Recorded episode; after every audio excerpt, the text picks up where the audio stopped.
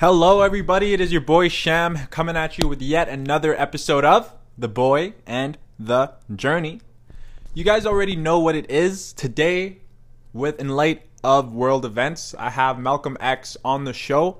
So I hope that, of course, you guys woke up this morning coming from a place of gratitude. I hope that you guys are remembering all of the things that you're grateful for, especially in light of the world events going on.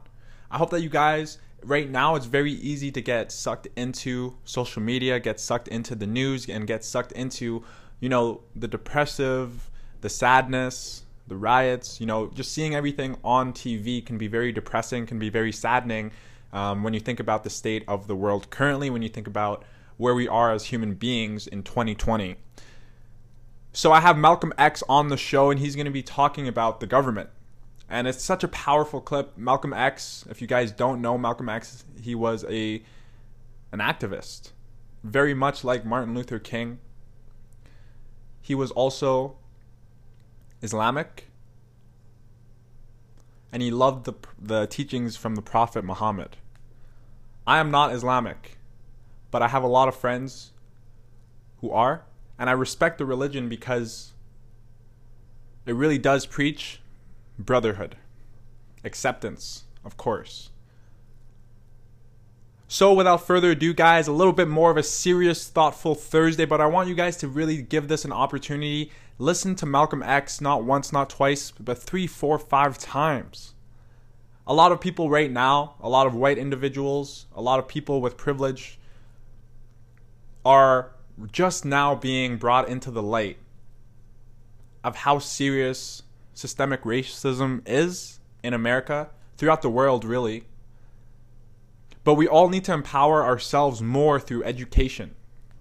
And so, my hope for you guys today, by bringing you guys this clip, is to empower you, inspire and motivate you to make a change in the world. To get you to think on a deeper level about the power that you have, the voice that you have to make a difference and the changes that need to be made in order for us to grow and continue to grow as a society and as people, as human beings. So, without further ado, give it up for Malcolm X. I want to thank Brother Jesse, Jesse Gray, for the invitation to come here this afternoon and participate in this rally, which I believe is for the good of the community, the good, the good of the black community. And anything that's good for the black community, the white man should realize it is good for his community. Uh, Jesse Gray is one of the key persons in the Harlem area, primarily because he's dealing with one of the key problems, the problem of housing. It doesn't make any difference what else you have. If you don't have some place to rest your head, you're in bad shape. Here in Harlem, the reason we say that housing is such a, a key problem, when you live in a poor neighborhood, you're living in an area where you have to have poor schools. When you have poor schools, you have poor teachers. When you have poor teachers, you get a poor education. And when you get a poor education, you, you are uh, destined to be a, a poor man and a poor woman the rest of your life. Poor education, you can only work on a poor paying job. And that poor paying job enables you to live again in a poor neighborhood. So it's a very vicious cycle. And usually these uh, uh, bad housing conditions result from the fact, as Mr. Gray has pointed out, of absentee landlords, people who are rich and live downtown and let you and I live up here in the shack. Actually, it's a form of 20th century slavery. And what you and I have to let the man know is we are peaceful people. We are loving people. We love everybody who loves us. But we don't love anybody who doesn't love us.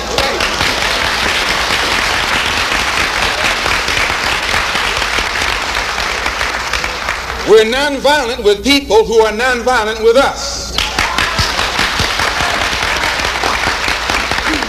We, but we are not nonviolent with anyone who is violent with us.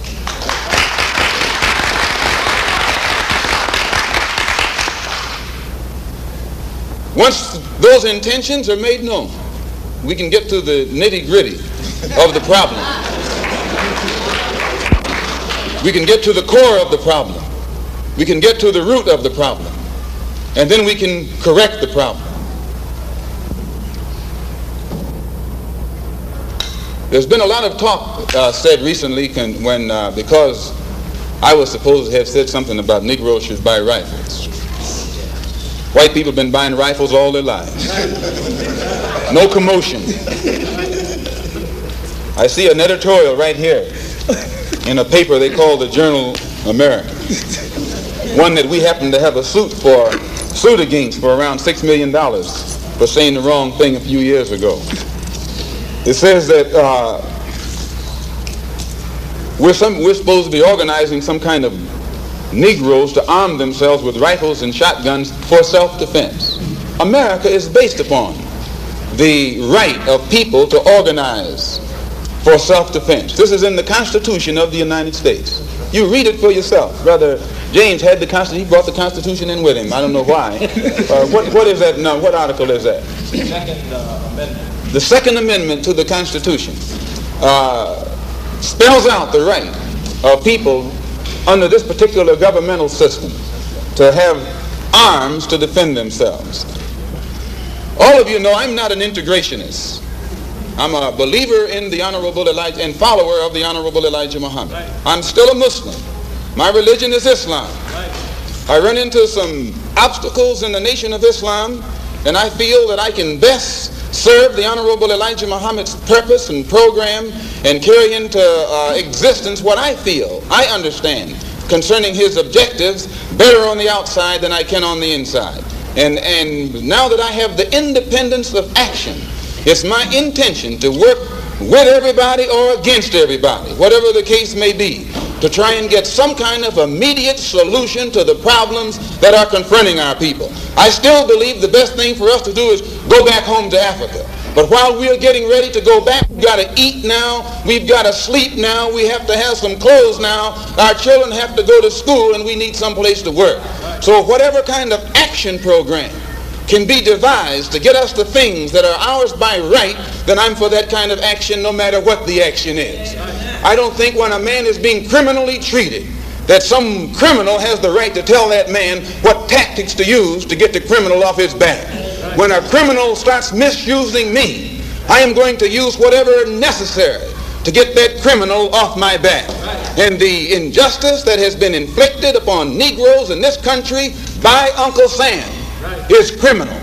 Don't blame a cracker in Georgia for your injustices. The government is responsible for the injustices. The government can bring these injustices to halt. That was Malcolm X, and I highly recommend that you guys go on YouTube and you look and research a lot more of his videos. He has so many speeches, so many different talking points. If you guys are looking to educate yourselves on the subject of systemic racism, racism in general, go watch these videos. Educate yourself, share them with friends and family members, share today's podcast episode with friends and family members to help inspire and motivate them, to help empower them to use their voice to help push them to create change, but share it with them to help educate them, and then have them share it to help educate even more people. Sit down with your family, your kids, and show them these videos. These are discussions that need to be had. If you feel uncomfortable, ask yourself why.